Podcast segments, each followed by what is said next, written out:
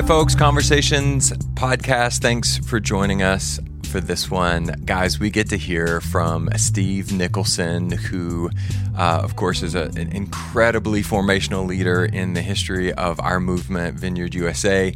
Uh, he oversaw um, vineyard church planting for 25 years. He's kind of my coach slash hero slash mentor guy. Um, and he is sort of unofficially uh, the vineyard movement's historian. When people want to know what happened, they call Steve. And uh, we just had, Josh and I, an incredible conversation with Steve Nicholson talking about um, the unique way in which God has placed the vineyard historically in the larger sweep of church history and I thought I knew all the things. And I sat and talked in this conversation and learned all sorts of things from Steve Nicholson. Uh, so here it is, guys Steve Nicholson. Okay. Yeah. So, uh, Steve, seriously, thanks so much for um, giving us some of your time and sharing some of your expertise. You're a little bit of a historian, and the Vineyard uh, has looked to you increasingly to be a bit of a, a, historian for us. But I was I was hoping you would go back, tell us a little bit about your childhood and some of your church background, and then then we'll then we'll be talking about the AG, and then we'll be ready to talk about Azusa Street. But right. tell us a little bit of your background. So uh, I grew up as a PK, a pastor's kid. My father was a pastor in the Assemblies of God Church, mm-hmm. and he met my mother at an Assemblies of God Bible College in Texas. And her father was also in the Assemblies of God. Oh wow! And he was also pastoring. All of them were church planters. Really? My parents planted a church in New Mexico and then another one in Colorado before they took over a church in Montana, which is where I mostly grew up. Mm. But my grandfather, on my mom's side, planted a number of churches, and then he did basically itinerant ministry for the mm. last part of his life. Uh, so there, you know, we were all. It was a family of uh, believers, and interestingly, both my mom's family and my dad's family, they're big families. You know, like mm-hmm. my dad had eight siblings and my mom had like six, and they were not Christians, and then they all got converted mm. at the Assemblies of God churches, uh. outpouring of the Spirit, and like all the relatives that I knew were all believers, all Pentecostal believers. Wow when we got together for family reunions, it was more like a camp meeting. yeah. yeah. Um, so then, like your spiritual roots go directly to Azusa Street almost. and to the Pentecostal. Like you, it just traces right back there, almost back for multiple generations. Yeah. All those churches and church plants. Is that why you were so determined not to do ministry and be a pastor yeah, like as a kid, else. you know, I, yeah. I, you know, uh, it was a small church in a small town, mm. and uh, uh, as a kid growing up, I was just more aware of what we didn't have and what the costs of this were, yeah, and what the benefits were. So I, mm-hmm. of course, like a lot of kids, I will never be a pastor, right? But of course, that didn't. That's not how it went. Just, yeah. So. Same with Josh over here. PK determined not to not to do it. I'm still not one. Yeah, he. We have to make him call himself a pastor. He, yeah, he just denial. Yeah. I'm a missionary. I was like, sure, you are. You can call it what you yeah, will. Yes. God's getting what He wants. Absolutely.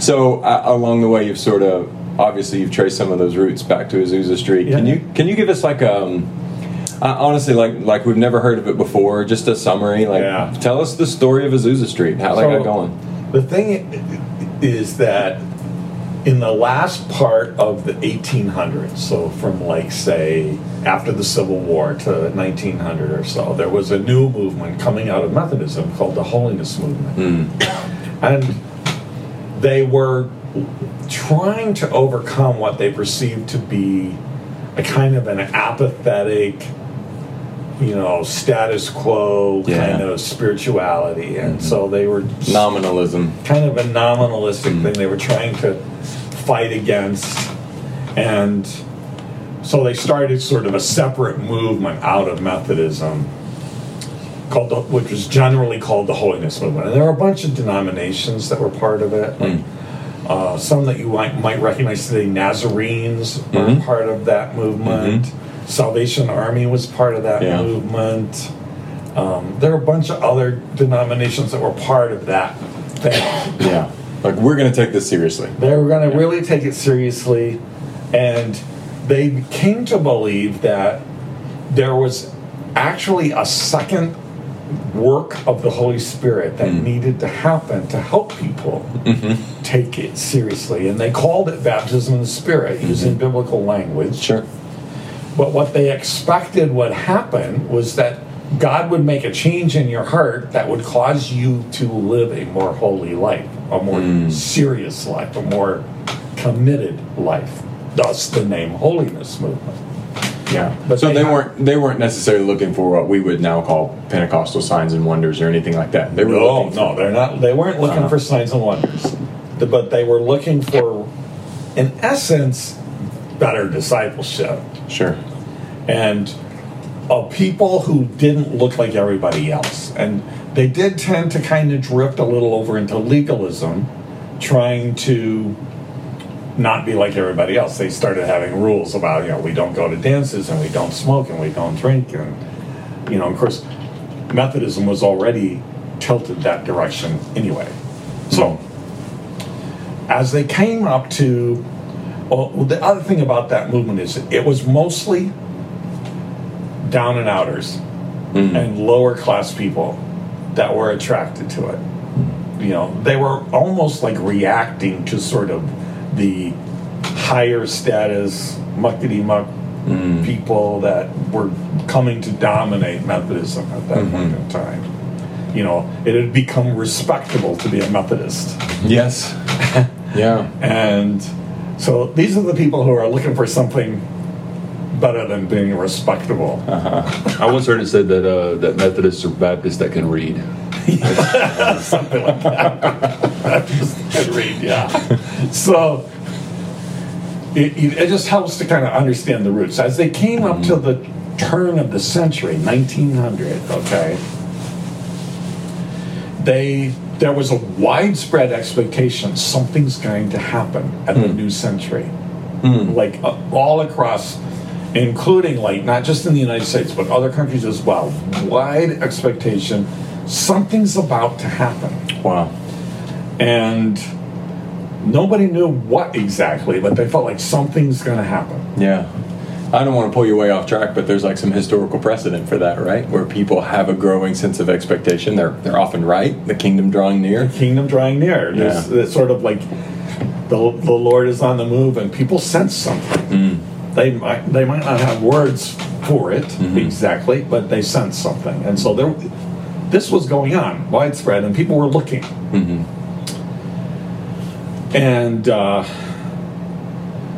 there was in the middle of nowhere, and of course this is typical, Topeka, Kansas, mm-hmm. which is about as close to the middle of North America as it's right. possible to get. Uh-huh. It's kind of the middle of nowhere, mm-hmm. not a big place, not an influential place, not a rich place. Mm. There's a guy named Charles Parham, a white guy, Yeah. Who's in the holiness movement, who, the more he looks into this and thinks about this, starts thinking, no, the baptism of the Spirit should bring signs and wonders with it. Yeah. And in particular, the initial sign of baptism of the Spirit would be speaking in tongues. Yeah. Sounds like he read Acts. Well, he's, well, he was obviously reading Acts a lot, and that's what he thought. And so that became his thing. Sure. So he st- he had a little Bible school going, a little leadership training school that he had going, and he started teaching this in his school. And so on the stroke of midnight at the beginning of the new century, where it's going to flip into the new century, Yeah. a woman in that school named Agnes Ozman spoke in tongues and became the first Pentecostal. Wow. And it's just interesting to me. Once again, the women are always there first. yes, they were there first. what I was thinking about is um, they were running around with great expectation for the next great thing, and then the next century came along, and we were worried about Y2K and all the computers wiping everything out. Um, that's unfortunate. Actually, there was a lot going on at the turn of the century. Yeah, Uh, it could have been different, but Yes. we, got, we got hoodwinked. So, stroke of midnight. That's incredible. Stroke of midnight, she starts speaking in tongues, and so then that, over the next you know little while, this started happening with more of the students in the school. They started having an experience with the Holy Spirit, and they started, you know, this new language of prayer, speaking in tongues, hmm. and it was electric hmm. because it hadn't happened before. This is new, and we didn't know anybody who did this. Now, you know, the truth is, you, the, if you look back, there were people that we would now call saints or mystics or whatnot mm-hmm. who had experienced a lot of these things previously in history, but a lot of them were discounted because it was within the confines of the Catholic Church. Mm-hmm. So But was, wasn't there a fair bit of that in early Methodism? there was in the awakenings, they had a uh-huh. lot of that, but. But that kind of got swept under the rug a little bit, or they just moved away from One it. way, if you want to be respectable, you have to revise your history. What a loaded statement. Let's not discuss all the things you could have meant by that. we don't have the time. That's great. Let's just say people have been revising history since the ancient Egyptians. Indeed. So you have to revise your history. So anyway, so a few, couple uh, go forward a year or two. You know, this is spreading through holiness circles. Hey, there's something going on up there in Topeka, Kansas. So there's a one-eyed black man who is uh, one of the holiness preachers in Texas. I think he was living in Texas, named William Seymour. And he hears about this, and it pricks something in him, and he wants to go up to Topeka, Kansas, to be a part of it. So he goes up to Topeka, Kansas, because he wants to get in on this thing. But when he gets up there, turns out Charles Parham is a racist and won't let Yes. him in the school. Yes. Refuses to let him in the room. Yeah. But it says you can sit outside and we'll open the windows and you can listen in Isn't that incredible? from outside. You can sit outside. We won't let you in the room. You and can- this is a room where the Holy Spirit is moving, and it's real. and it's real. And Charles Parham is being used by God while being an actively racist person. Yeah. All sorts of beautiful, horrible tension in that, right? Well, it sounds it sounds very it sounds very similar to disciples. I mean, you know, it sounds very simple to what we see in the New Testament. It's like you know, these these completely flawed people that God turned the world upside down with. Yeah. Mm-hmm. You know, and the amazing thing to me is that Charles is that William Seymour did it. Hmm. Like he didn't like get offended and stomp off. Like he wanted God so bad. Hmm. He wanted what God was doing so bad that he just endured hmm. the prejudice and the hatred hmm. and sat outside and listened. Wow. And Yeah. of course, then of course, you know what happens when you humble yourself. What does God do? Indeed. So, Charles uh, William Seymour gets filled with the Spirit. He starts speaking in tongues. He starts telling his friends. And there's some black holiness churches out in the Los Angeles area ask him to come. Come tell us about what's going on. So he goes out there to visit his friends in Los Angeles. And he gets out there and starts preaching and he preaches at a couple of the holiness churches and some of them liked what he had to say and some of them didn't like mm-hmm. what he had to say. And he ends up in this prayer they have a prayer meeting in this house on Bonnie Brae street in los angeles mm-hmm. and the holy spirit falls in a major way on mm-hmm. this particular prayer meeting. Where a whole bunch of people get empowered by the spirit all at once and uh, you know they're speaking in tongues and praising God and all this stuff. And the thing is, you're talking it's like 1904, so there's no air conditioning. So the windows, everybody's got the windows open, Yeah. And it's packed. and and it's packed. Yeah. And soon there's a crowd in the street gathering to find out like what's going on down the street. Something's happened down there. So they move out onto the porch of the house and start preaching from the porch. And it just sounds so similar to Peter addressing the crowd after this, you know, crazy. I mean, it's it's it's except this is African Americans, right? This is mm-hmm. almost all African Americans. Yeah. That's so fascinating. Mm-hmm. So they're out on the porch, and there's this crowd of people coming, and people start coming. Things start happening. It's not just people getting filled with the Spirit and speaking in tongues, but people getting healed and people getting delivered and mm. you know receiving different things start really kicking up.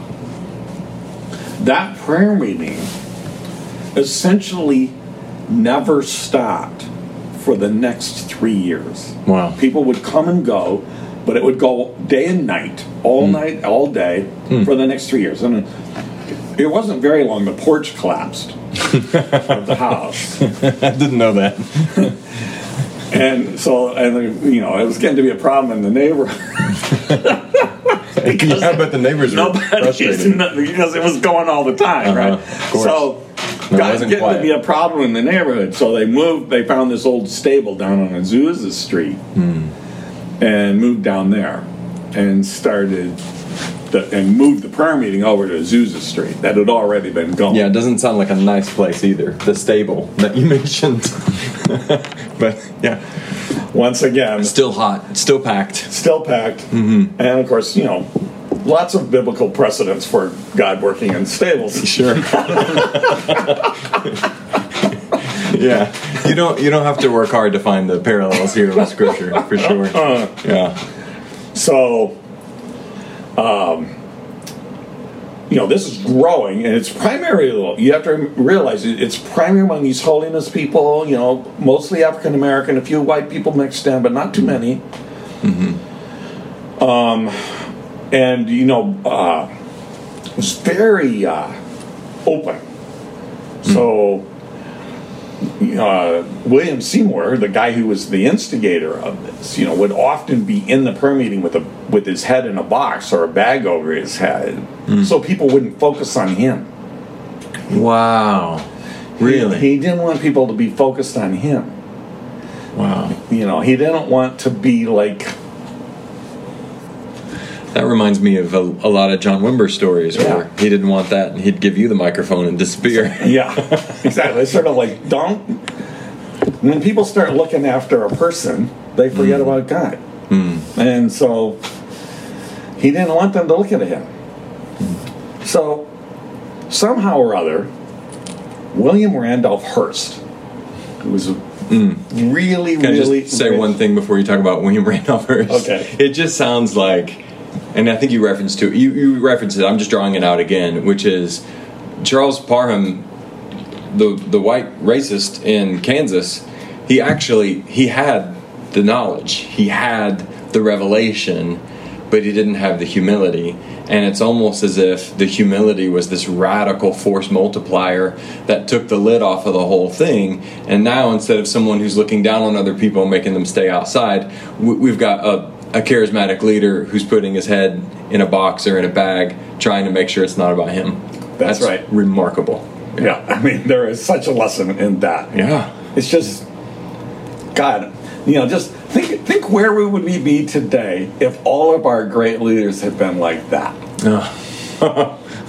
You'd be a lot further down the road. We'd be a lot further down the road. Okay, mm-hmm. and I like your description, force multiplier. You know, mm-hmm. so Parham actually is relegated to the dustbin of history. No, Yes. he never does anything again. Mm. Like it's it it's it never becomes about him. Mm. He becomes the guy that's left behind. Yeah. and it's all William Seymour. so, anyway, William Randolph Hearst, who's you know, if you've uh, ever uh, seen the movie, uh, Great Gatsby. uh, no, the one about the Rosebud. Uh, oh gosh, what's name? Oh, it's an old movie, but never mind.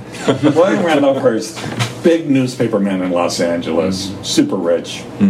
He hears about this hmm. somehow. He hears about this thing going over, you know, in the bad part of town, and uh, decides to push it, to publicize it. Mm-hmm. almost in a mocking nationally, right? Or like through through national papers or well through the big California LA papers, Times. the L.A. Mm-hmm. Times, San Francisco Chronicle. You know, I see. You know, it Yeah. would have been big California papers, but from there it would go everywhere, right? Mm-hmm. So he's almost like mocking it. You know, can you m- believe what these people are doing? And Mm. he starts publicizing it. But you know what? The next best thing to good publicity is bad publicity. Yep. and pretty soon, all kinds of people from all kinds of backgrounds white, Asian, Latino, you name it, wherever in the world they're from. And it's Los Angeles, so people are starting to gather there from all over the world, all start going over to check this thing out over at Azusa Street. Hmm. and it just explodes. It hmm. just absolutely explodes. It, it spreads. And the thing is, as the word got out, people started making pilgrimage hmm. to Azusa Street. So people like in Chicago would hear about what's going on in Azusa Street and they'd like get on the train and they'd head out to Los Angeles mm. and they'd go to Azusa Street and hang out there for a while and kind of get filled up and then they'd come back to Chicago and start a permitting in Chicago. Yeah, all these new little spot fires. So then you get all these fires going on mm-hmm. all over, not just the country, but the whole rest of the world. People started coming from the whole world. It's interesting to me that that, that process sort of self selects for William J. Seymour types. People who are so hungry and so humble that they're to go get it. They want it that badly. They're that open to it. And they're humble enough to go hear it and receive it from somebody else. To be able to say they have or know something that I lack. And so the people who have that particular kind of fire are the ones who go and get it and then spread it. And Yeah. yeah, and the interesting thing is when they get there, it's open to everybody. Hmm. Like if you feel moved by the Spirit, you can stand up and give a prophetic word or whatever. Mm-hmm. And it doesn't matter whether you're a woman or whether you're or what race you're from or where, or where, what background you are. Hmm. It's all wide open. Which is totally different from what people were rebelling against in Methodism, where it was getting a little too buttoned up. Yeah. Yeah. And people were surprised. They, they actually commented about how the color wall, hmm. the, the, the you know the wall of color or the the, the barriers mm-hmm. w- seemed to be erased mm. as at Azusa Street. Like it's sort of like it's the, it was the only. You have to remember this is right in the middle of the height of the KKK in America. Yes. Okay, like uh-huh. this is at the height of legalized segregation in mm-hmm. America. It's sort of like um, there was no other place in our society where people from those different kinds of backgrounds and even different classes would ever like rub shoulders with each other apart from hmm. master servant kind of situations. Yeah. And here it was completely everybody on the same playing field. Yeah. And it's again, I, I, we are really familiar with this, but just to point out, it's so Acts chapter two. They they walk out, and there they are, thousands, all the nations represented there, um, and it immediately becomes multicultural, multiracial in an instant, and then it's just Yeah. the same thing all over again. There's something about the move of spirit, and you know, it, with our kingdom theology, what they're experiencing was heaven touching earth, and and heaven is every tribe, every tongue, every nation. So you Yeah, just yeah. you just see it. There you go. Yeah. Yeah. So two things. So two things. It, I, I hear, uh, you know, um, diversity and equality kind of things like Aaron was talking about, and then I hear missions. Uh, you know, global missions. I mean, those are those are two massive things. So when heaven touches earth, those are two things that happen. Well, let me tell you about the missions part of it. I mean, uh, there's a story that you know I got tuned into because it's based in Chicago where I live. But there were somebody from Chicago went to Azusa Street, gets filled up, they come back, they start one of these prayer meetings in Chicago, and different people start getting touched in Chicago. And there were a couple of women from Chicago that were going to this prayer meeting in Chicago, and one one night they get this prophetic word and it's and the word was you're supposed to go to Para. You're supposed to go to Para. Well, they had no idea where Para was Yeah. or what Para is. So you know they and of course there was no uh, WikiLeaks in that, at that point in time. they had to go to the public library and find a gazetteer and look up hmm. Para, and they found out that Para is a district in the northeast area, Amazonian area of Brazil. It's like hmm. a, a district in Brazil. And so these two ladies are praying, like, how in the world are we going to get to Para? Like, is, is this really the Lord? Like, you Uh-huh. know, we're just a couple of ladies here. Like, Sure. what's the deal? And they're going to, the, and they go to the prayer meeting. Somebody else comes up, a different person, gives them a prophetic word, like, you're supposed to go to Para, and if you go to New York City on thus and so date, No way. and you go to this intersection at this time of day, somebody will meet you there with your tickets. That's eminently testable. They get on the train, they go to New York on the day that's required, they go to the intersection at the time it's required. And some guy comes up to them and says, Are you the two women going to Para? And they said, Yes, we are. And they say, Here's your tickets, one way tickets to Para. Hmm. And they get on the boat and off they went to Para. And those two women started a movement hmm. In Para that uh, ultimately it came to something like 5,000 churches all over that area. It became a whole like big denomination in Para. And the thing is, that kind of experience was multiplied over and over Well, that- and over and over again. And just something to that because let me just let me back up for just a second. So growing up, you know, I it was kind of inferred in in circles I was in. So I grew up in Southern Baptist and had just so many great things coming out of that. Right, uh, love of the Word of God, but a lot of the Holy Spirit stuff was kind of foreign to us. And um, specifically, you know, somebody talked about speaking in tongues or prophetic words or things of that nature. You know, a lot of people I know would get really just antsy and say, ah, that you got to be careful, that kind of stuff. And so when we go back and look at this history and the stuff you're describing with Seymour and Azusa Street and all of these things, uh, a lot of people I know growing up would have said something like, well, great, but I mean, are they just looking for an experience? But when I hear these stories, the beautiful thing for me is, yeah, there was incredible experience and renewal and all these kinds of things that took place in individuals' lives but it had massive ramifications. And I know you're probably going to get there, but just to be clear, what happened out of Azusa Street, not only worldwide, but was one of the greatest movements in all of church history, maybe the greatest. Is that mm-hmm. fair to say? Mm-hmm. So, I mean, the thing about it is, is that it's it spread very quickly all over the world, mm-hmm. and I mean, jumping far, far ahead.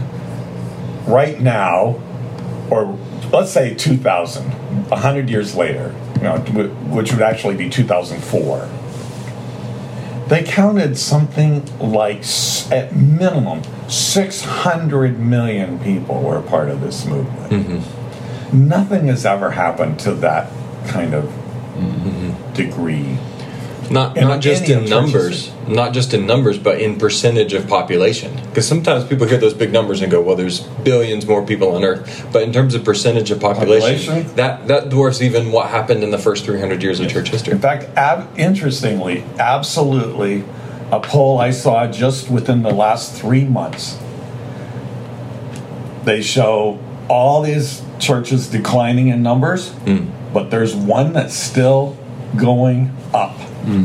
and it's it's the Pentecostal charismatic movement is still increasing. Mm-hmm. So again, just to, to go back, I mean, yeah, this is not just about signs and wonders, although, but those things were catalytic for allowing whole groups of people that had not been exposed to the gospel of Jesus Christ to to become Christians, to be disciples. And I mean, so the ramifications of these signs and wonders was huge. And I, I remember when I first started hearing those stories, you know, coming from the background I came into, and then hearing this stuff, it was like, wow, this this there's a, there's a reason. There are reasons, plural, for why God works in these ways. Oh, absolutely. Uh, it's, it's very interesting that uh, you know uh, it, it. I think because of William Seymour's initial approach, it did spread out very quickly. A lot of just ordinary people that are at at, at this point in time nameless hmm. like these two ladies from Chicago, just went wherever. Mm-hmm. You know, it kind of reminds me of the Moravian outpouring 300 years previous. Yeah. You know, where a small group of people on the run, the Holy Spirit falls on them. They experience this incredible renewal and repentance and reconciliation of relationships. They start this prayer meeting that goes day and night mm. for a hundred years. But the next thing that happens after all that, the Holy Spirit starts speaking to them about going to the forgotten people of the world. Mm-hmm. And they became the first people to send people to the African slaves in the Caribbean, and the first people to send people to the indigenous peoples of North America, and so on. It's sort of like always the Holy Spirit, if He gets His way,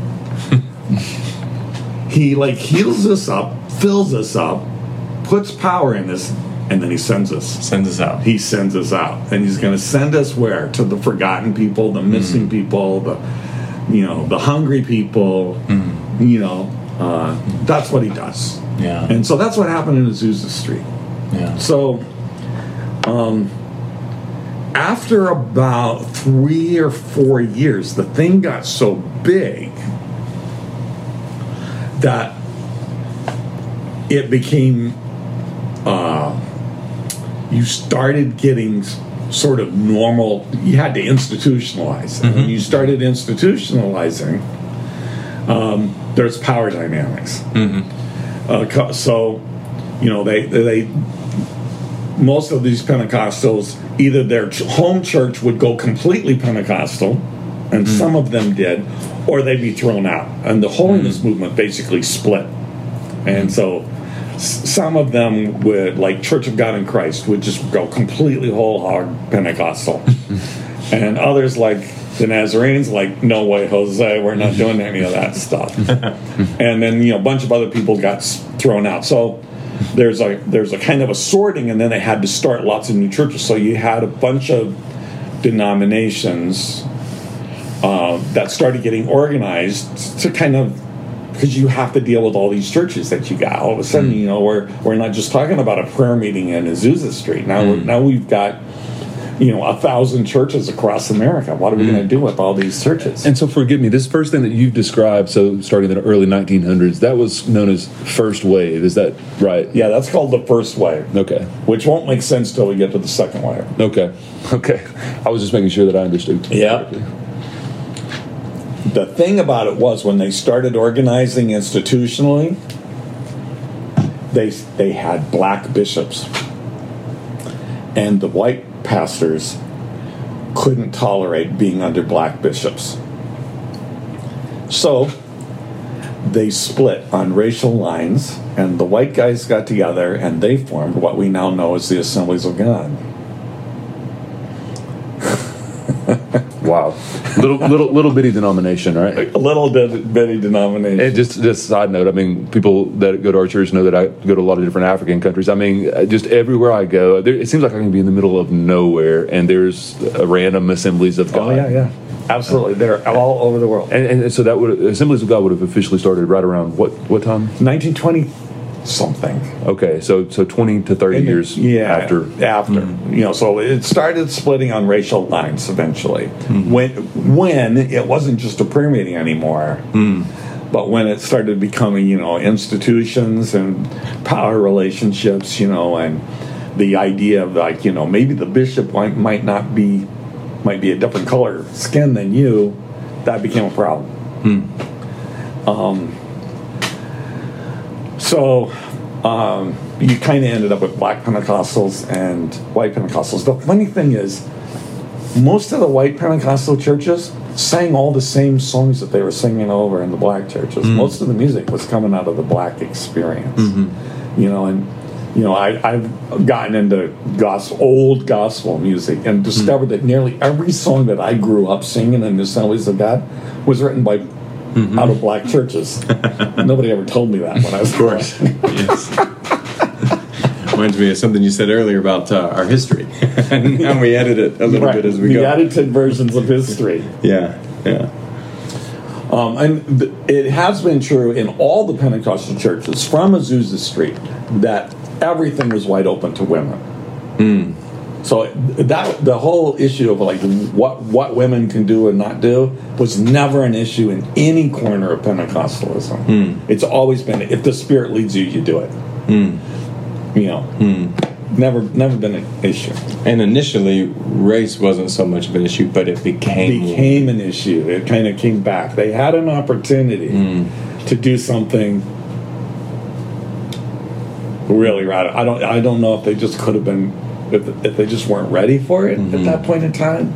It gives me hope for the next wave. You know, we're in a different place. We're in a different And place. maybe it could be marked by that something something like that. So now the, the thing that's important to understand is that all of this is happening in a very confined subculture. It's all happening on the wrong side of the tracks. Hmm. it's it's basically a bunch of Latinos, blacks, and poor whites hmm. that are all experiencing this thing and being a part of this, and then taking it to the rest of the world where that's not so much of an issue. Hmm. Um, but not touching the rest of America at all. Hmm. So John, they became as they moved into the 50s and 60s. You started seeing most of these Pentecostal churches becoming much more middle class, a lot more wealthier, building bigger churches and all that kind of thing. But it took like 30, 40 years Sure. of for that to happen of development. But it never touched any part of the outside the initial sort of holiness context. It didn't didn't spread outside of that. Um, very big spread overseas, uh, as well as in the states. Then um, in 1962, there was a an Episcopalian priest named Dennis Bennett, who was pastoring in in Van Nuys, California, which is like a sub a wealthy suburb of Los Angeles, or at least it was at the time. And somehow he had gotten a hold of a book by a Pentecostal pastor named uh, David Wilkerson, a book called Crossing the Switchblade, about Wow. his ministry to uh, um, heroin addicts in New York City Yeah. and um, he, as a result of that book, Dennis Bennett had his own experience with the Holy Spirit and ends up speaking in tongues. Yeah, if I remember correctly, that book kind of goes through a pretty detailed explanation of this is what the baptism of the Holy Spirit is. This is Yep, it's all in an that ongoing book. thing. Yeah, it lays it out in a very sort of accessible way. So it's a very pivotal book, Crossing the Yeah. Switchblade.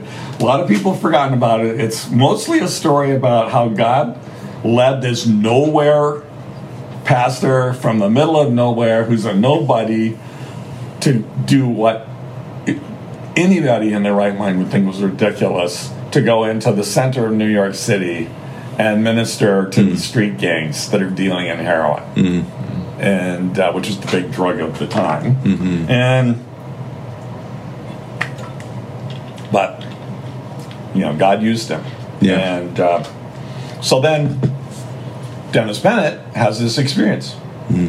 and he gets up on Sunday morning in his Episcopal church, and of course, you have to understand if you think the Methodists are establishment, Yes.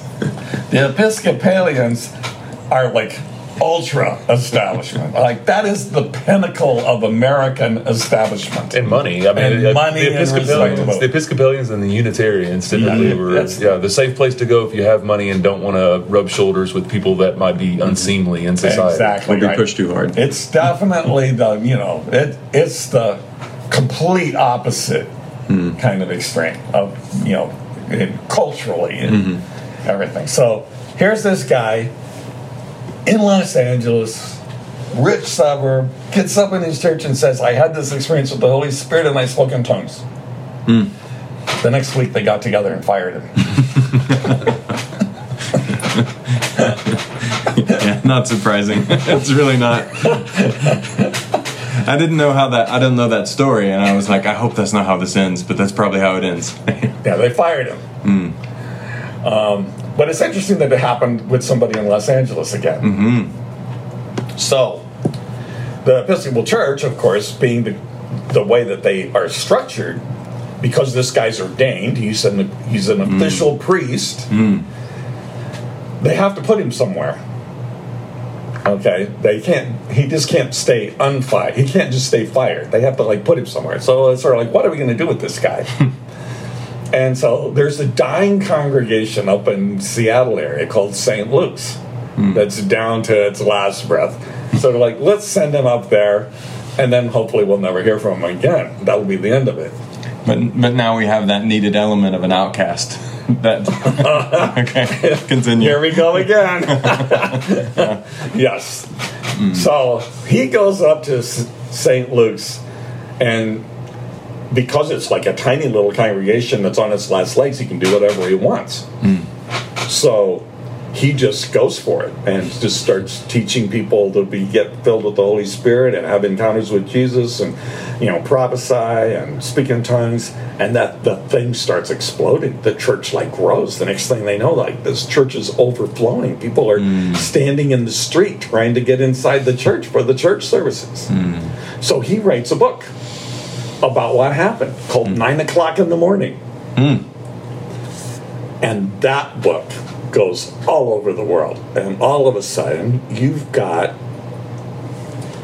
all kinds of not just Episcopalians, but other mainline denominations. That we would think of as mainline, you know, established, respectable hmm.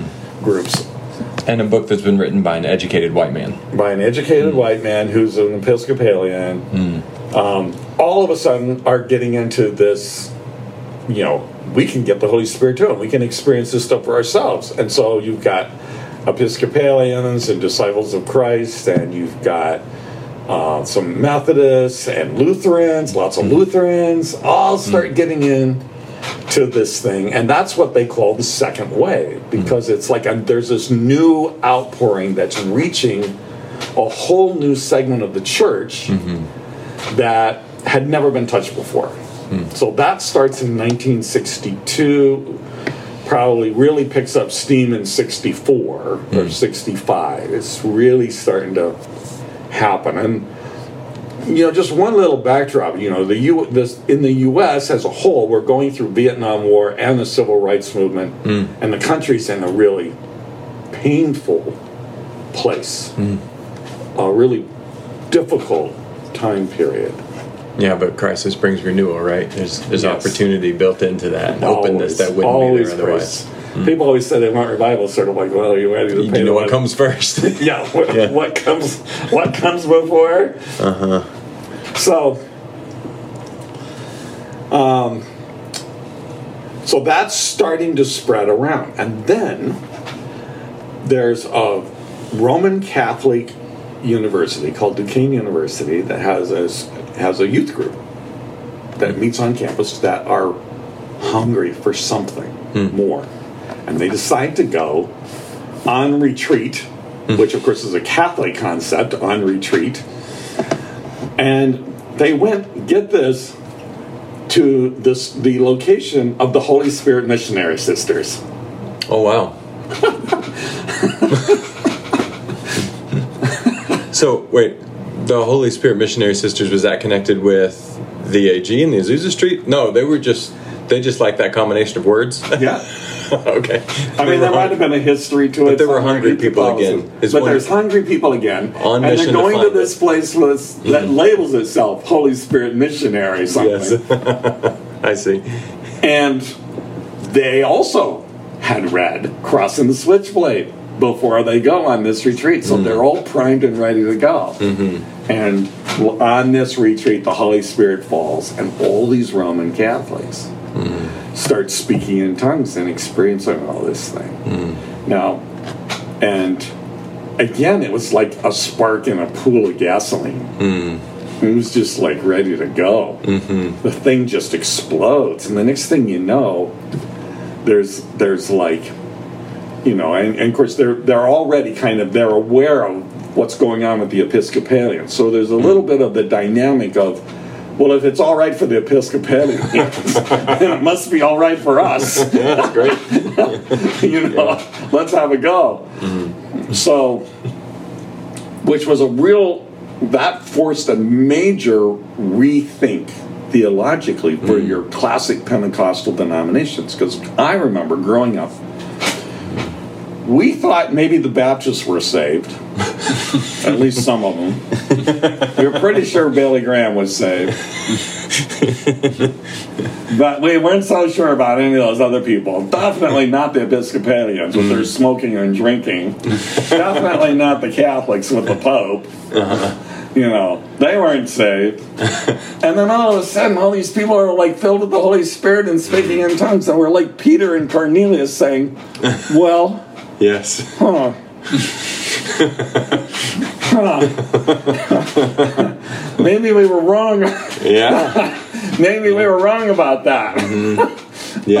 and once again, big barriers and big walls start. Big balls start Yeah, coming down. coming down, yeah. All of a sudden, sort of realizing mm-hmm. And, and correct me if I'm wrong, and I may be getting way off here, but was Pope Francis not a part of that? Have I not read that somewhere? he was, and probably in some ways still is. Hmm, really interesting. Very interesting. So, pretty soon, you've got giant Catholic charismatic prayer meetings hmm. going on all across the country. And, I mean, it was huge hmm. and was reaching not just people, but priests and, you know, uh, religious leaders and even bishops. And I remember when in 1970, I was you know, it would have been probably 71.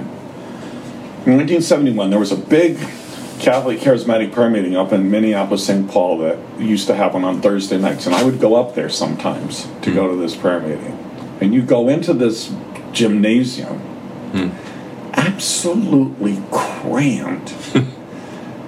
Every possible space filled hmm. with people. There'd be like two, three thousand people in this room For a prayer meeting. for a prayer meeting Yes. And there's like uncountable numbers of you know priests in their thing and nuns Wow. in their habits and just hmm. and all kinds of catholic people. And almost no preaching. Hmm. Like i don't remember any preaching happening there. But they would just start with simple worship somebody on a guitar to get up and they'd sing some songs. And most of the songs were scripture songs hmm. in those days you know just songs scriptures put to music.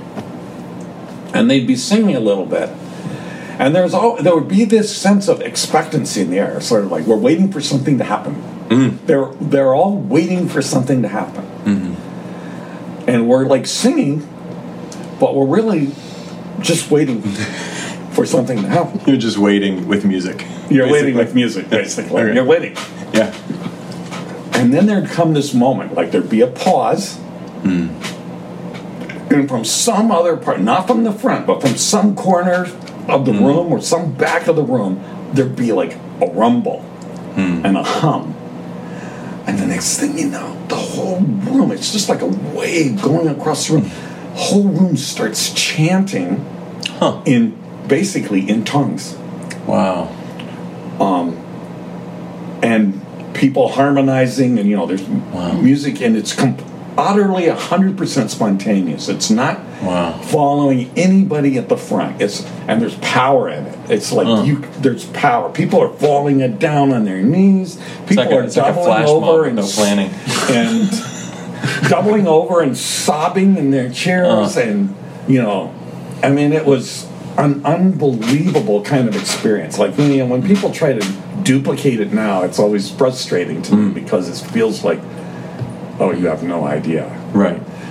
right. This was different. this this was different Mm-hmm. it was so so powerful when the interesting thing is that you know it wasn't long we had bishops like the like the guy who's now the pope who were also became a part of these things and it wasn't very long before there were orthodox christians in other parts of the world who also started jumping in because there's they're responsible if the catholics can do it we can do it Sure.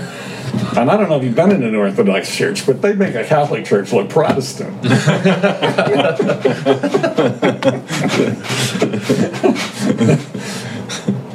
you know, but the next thing you know, you've got uh, you've got these Orthodox churches ministering in the power of the Spirit and hmm. experiencing all of these signs and wonders this way. And a tremendous example is a church you can see videos of today called the Cave Church. It's a hmm. Coptic Orthodox church in Cairo, Egypt.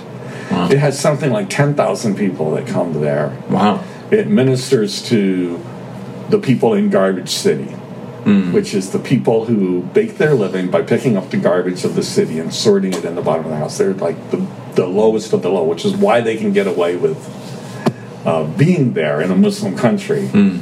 because they're only ministering to people nobody cares about. Yeah, they don't have any power. They have no power. So they're not threatening. You know, they're Yeah. Ministering not in a building but in a cave, and hmm. and it's unbelievable. Hmm. And once again, it's outcasts. It's outcast. The So- bottom of the barrel. The Something interesting like thing is now what happened with William Seymour back in you know what started with him sitting outside the open window is now being experienced by 70,000 people gathered in St. Peter's hmm. in Rome hmm. in 1973. Yeah. Oh, it's incredible. Well, again, I, I, just, it's the I keep saying the same things, but it's just walls coming down and barriers are being removed, and the Holy Spirit, the work of God unifying people who otherwise would never be on the same page. Yeah, right. And it's, it's like all the way through. Here, the interesting thing here is so much of the essentials of it are Holy Spirit inspired and not centered on any person. Hmm. It's not person centered. Mm-hmm. And Yeah. anytime it became person centered, it ended up That's when it goes off the rails. goes off the rails. Hmm. So that affected a huge number, huge number of the Christians in the world, except none of your conservative evangelicals, none of your Baptists, uh-huh. not them, because they are stumbled by the lack of emphasis on the Word of God and the preaching hmm. The Pente- the basic Pentecostal theology, which still goes through all of it. Uh, there's a second work of grace called baptism in the Spirit, and the evidence of it is speaking in tongues, and that the conservative evangelicals just couldn't buy that because they would say, you know, baptism in the Spirit's when you get saved. Because baptism means initiation. That means beginning. That's where you start. They didn't. And so the interesting thing is that we get to the 70s, and that launches the Jesus movement out of a Pentecostal framework. Mm-hmm. And the Jesus movement is primarily Pentecostal in nature. It's like the final spread of this to a bunch of young people. And now we're third wave now, right? Not quite yet. Not quite yet. Okay, I got ahead of me. Sorry. it's just about to happen because it starts with Calvary Chapel, which was which originally was an Assemblies of God church. Mm. When they become independent, because Chuck Smith wanted to he wanted to get away from sort of the stigma of being a, a Pentecostal, hmm. which still carried a, a fair amount of stigma. Which was uneducated Yeah, or yeah, yeah. none of. Okay. I don't know if that's his real motivations, but It was in the water. It was probably underwater, and he'd, he'd been in the assemblies and then left, and had a small Pentecostal type church. And but he welcomed all the hippies that started getting saved instead of all like many other churches keeping them out. Hmm. And so this church exploded and turned into a mega church almost overnight. And that spread again, starting in Southern California. Jesus movement started in Southern California. And one of the churches that got started was Calvary Chapel, Yorba Linda, mm-hmm. which was led by John Wimber. Mm-hmm. And then John was the one who he. The thing is, John had been at Fuller in the Institute of uh, Church Growth, mm-hmm. and he had been exposed to the teachings of George Ladd.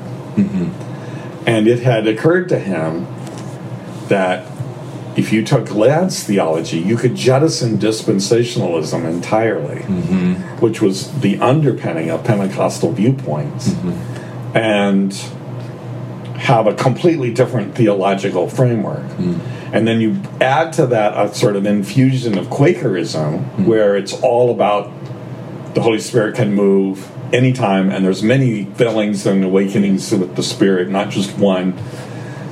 And voila, that removed all the barriers for conservative evangelicals. All of a sudden, we don't have to have this Pentecostal theology. We can have a different theology Yeah. that And and just for those who are listening who might not have followed that, that's the kingdom theology that we talk about all the time in the Vineyard. And John Wimber, of course, the founder of the Vineyard. Right. So the genius of John Wimber was putting all this experience uh-huh.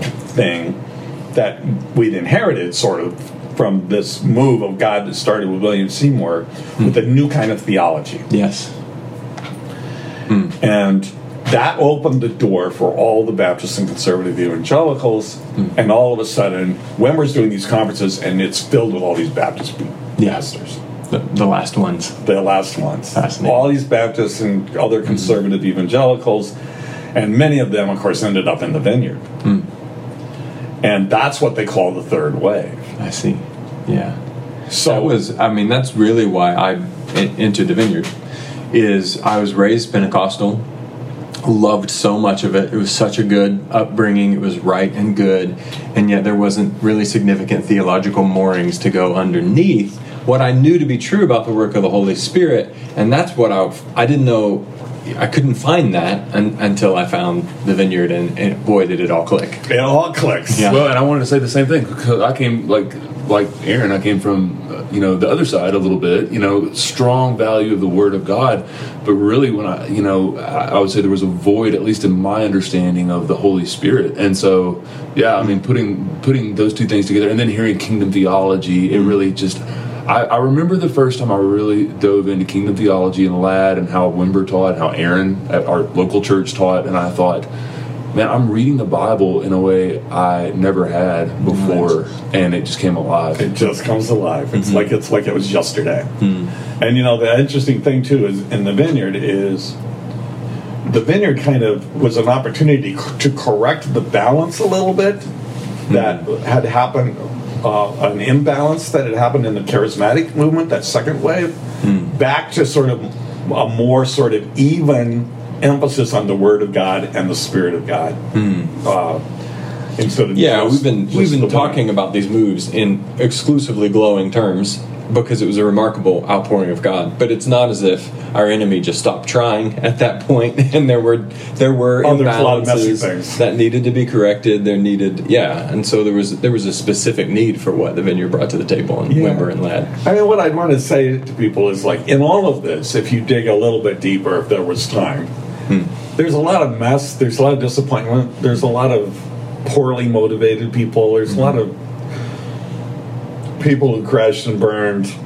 Um, but the bigger picture is that God took something out of nowhere with a nobody mm-hmm. who was hungry for God mm-hmm. and willing to do whatever it took mm-hmm. and turned it into something that is like the biggest thing that's ever happened in the history of the church and that has literally transformed every part of the church Every all part. over the world And so, and so many part. people don't even know this story. Like what you're sharing today, I, I had not heard this story at least uh, to the depth until I listened to a, you know a, church history class that, the that you, Roots thing yeah. that you did. And also, just one other thing I wanted to point out, and then I don't want to take you off track of what you were saying because you're on a roll and it's it's beautiful. But um, I think one thing that I love about the Vineyard, uh, not that we're the best tribe or whatever, but I just love that we look at Jesus's example of both the proclamation and the demonstration of the work of the kingdom. Um, a lot of tribes, and let's just say in North America, uh, they're going to be heavy on the word and proclamation, and that's a good thing, and we should value that. And others are all about the demonstration, but often leave out the word, or at least don't put as high a value as they should on the word. And, and we really try to do both. absolutely So keep going with what you're riffing there. I forget. where, where are we Well, I, well, I, we're probably pushing on time just a little bit, and, and as we're heading off to the next thing soon, Steve. But I just wonder what you would say um, about the moment we're in now. Um, and and I, I'll just tell you quickly that the kind of where my mind has been has been going again and again as you've been sharing is the need for hunger, for humility, and for perhaps the desperation of being an outcast. And what I've seen is, and we've talked about a lot in the life of our church, is the collapse of Christendom. Um, and and now, and we're in the Bible Belt. It happened quicker in Chicago than it did in East Tennessee. but on more and more issues, uh, we're in the minority, you know, and we're feeling that shift, and just a little bit of, and I think it's a little overstated a lot of times, but we're starting to get waves of, oh, am, am I an outcast? And I've seen people really, really grieving that and losing a sense of hope and expectation because of it. But what I hear you saying is like, or maybe that's the missing ingredient for the next thing. What would you say about that? Hey, man. like, you know, I travel all over the world, and there's a sense that God was wanting to do something, that something's coming. But uh, I don't think we have the hunger yet. It's starting to build a little bit. But, uh, you know, I think the the hunger con- connected with the humility, the willingness to be the outcast, to be like Moses, hmm. who despised the status and the treasures of Egypt, to suffer disgrace with the people of God. Mm-hmm.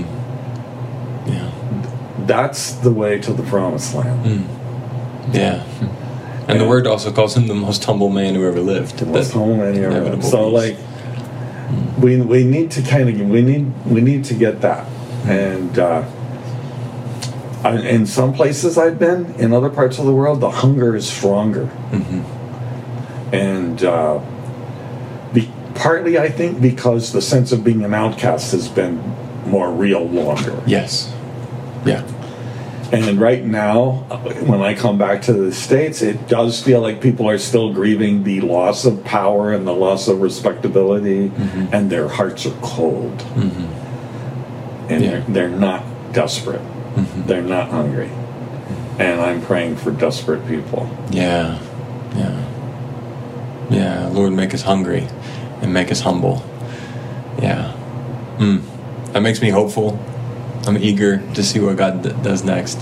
I think I'll say this. I don't. I don't know the future. I, I don't suppose any of us do. Uh, but I'm starting to see what I want to say is like maybe the very first fruits of people stepping away from the bitterness of loss as far as the power and the control and starting to i feel the same way. Like it feels like we're just getting there on the hunger side. Um, i remember i remember times even and you know my experience being much more limited but in the 90s where there, there was a hunger in the 90s that's different than the hunger we experience Yeah. now but there wasn't that sort of outcast status No. um, and I'm so maybe the maybe just maybe we're set for those those two things to collide again and God to do something. And in the whole history of the church, the church has always been at its best hmm. as outcasts. Yeah, on the outside edges, hmm. hanging out with the unwanted and the forgotten. Hmm. yeah. And if we're going to join God in the renewal of all things, then we need to shift our focus to those very same people too. Yep. Yeah. See what the Father's doing and joining him in it. And turns out looking after the outcast and the marginalized is what he's actually always been doing this whole time. Exactly. Uh, Steve, thank you so much. This has been really, really helpful. Great. Thanks. Yeah, you just have a gift for this. Sorry about the compliment, but you have a gift for this to carry people, to carry a, a narrative across a, a and, and Yeah. catch the broad swopes, the the broad sweeps. Well, I of it all. love telling really the helpful. story. It's a great. It's a great story. Good. It's a story about God. Yeah, So. good. Well, thank you so much. Thanks.